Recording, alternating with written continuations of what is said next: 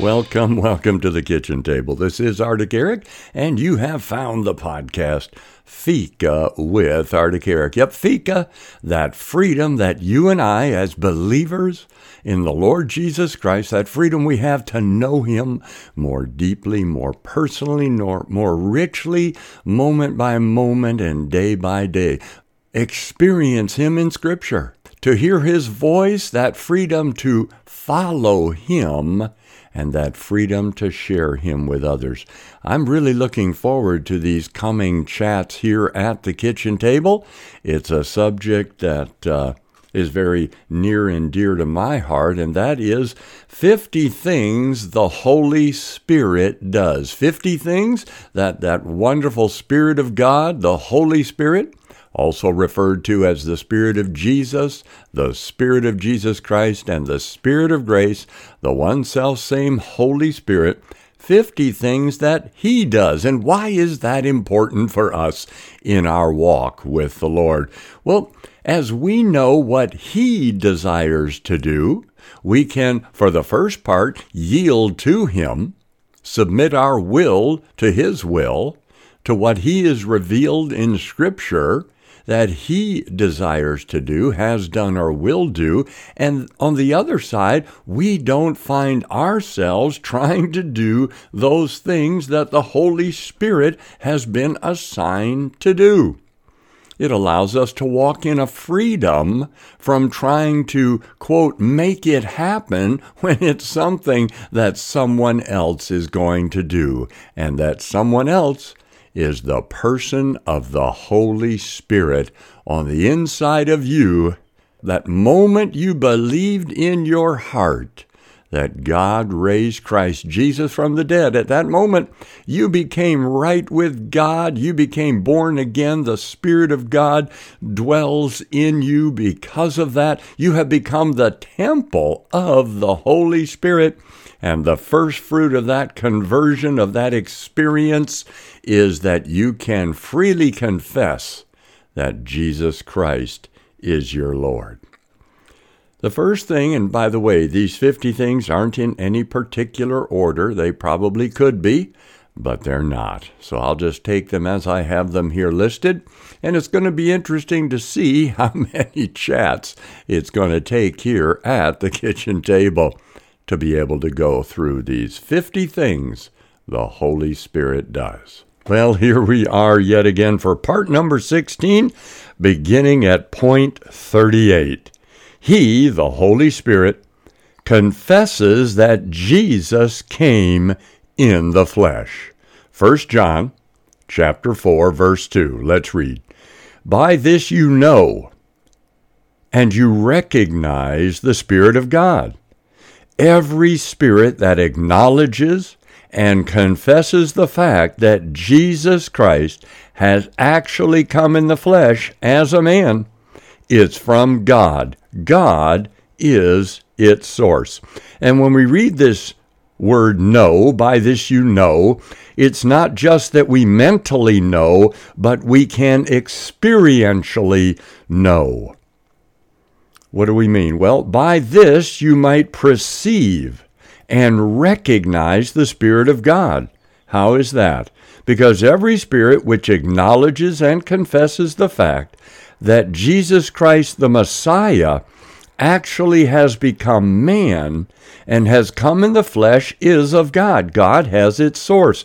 So anytime any teaching or thought comes that would deny or diminish the fact that Jesus Christ became a man, that he came in the flesh, anything that challenges that, we know is not from the Spirit of God. The source is not God, because through the Holy Spirit, you and I are able to know, to recognize, to perceive, and understand from deep within that Jesus Christ actually has come in the flesh as a man.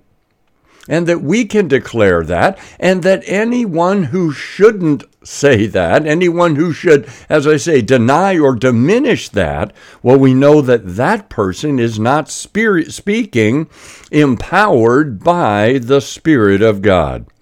Number 39. He, the Holy Spirit, says, Come, Lord Jesus, along with the bride. Revelation chapter 22, verse 17. The Holy Spirit and the bride, that is the church of believers, say, Come. And let the one who hears say, Come. And let the one who is thirsty come. Let the one who wishes take and drink of the water of life without cost. That's right, the Holy Spirit and the bride, that is the church, the true Christians, declare, Come, come unto the Lord Jesus Christ. Come freely, take and drink of the water of life. And when you do, that river of life will absolutely also flow out of you to others. And let him who is listening say, Come. Let everyone come who is thirsty, that one who is painfully conscious of his need, of those things by which the soul is refreshed, supported, and strengthened. And whoever earnestly desires to do it, let him come, let him take, let him appropriate, and let him drink of the waters of life without cost. You know, this relationship that we have with God through faith in Jesus Christ, it is about the whosoever will. Whosoever is willing to take up his cross, whosoever is willing to die to himself, whosoever is willing to embrace God's good will, his perfect and acceptable will, whoever is willing that person can come and take and appropriate and drink continually from that life giving Christ. Isn't it marvelous? Okay, let's look at number 40 here today. Part 16. Thanks as always for being with me here at the kitchen table. He, the Holy Spirit, dispenses God's love into our hearts. Isn't it tremendous? The key verse is Romans 5 5, but I want to look at verses 1 to 11. Here we go. Therefore, since we have been justified, what is that? That's acquitted of sin and declared blameless before God. How? By faith. Let us grasp, let us get a hold of the fact that we now have peace with God and the joy of reconciliation with Him. How? Through our Lord Jesus Christ, the Messiah, the Anointed. Verse 2. Through Him, we also have access by faith into this remarkable state of grace in which we firmly and safely and securely stand. Let us rejoice in our hope and the confident assurance of experiencing and enjoying the glory of our great God, the manifestation of His excellence and power. And not only this, but with joy let us exult in our sufferings and rejoice in our hardships, knowing that hardship, distress, pressure, and trouble produce patient endurance. And endurance proving character, what is that? Spiritual maturity. And proving character, hope, and confident assurance of eternal salvation. Verse 5.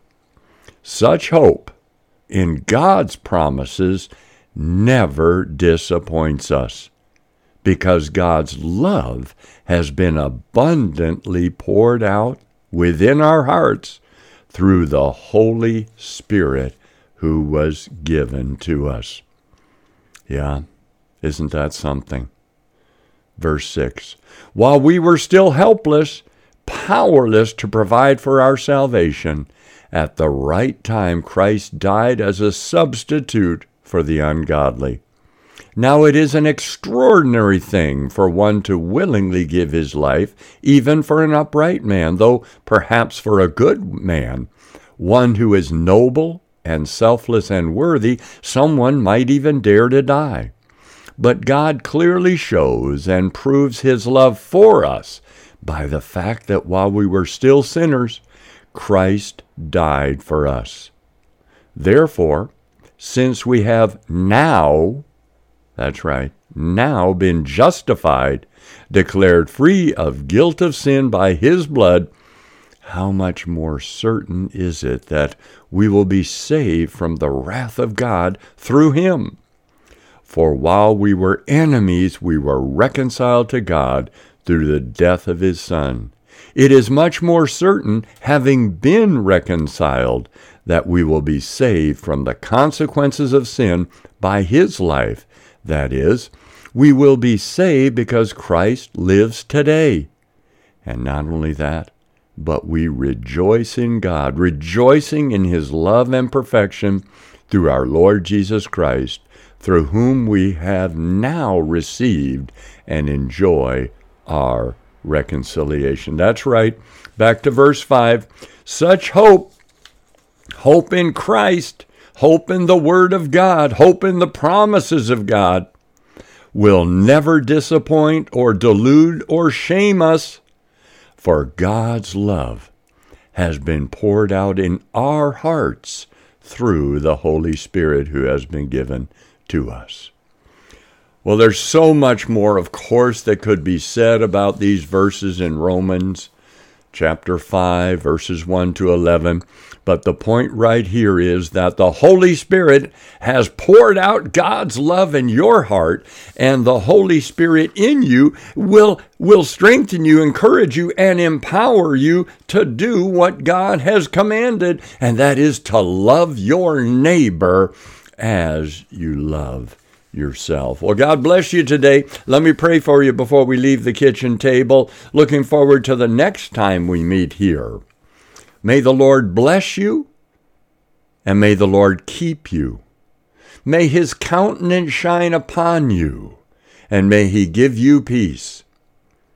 I pray this in the name of the Father, the Son, and the Holy Spirit for you today. In Jesus' name, amen. Good day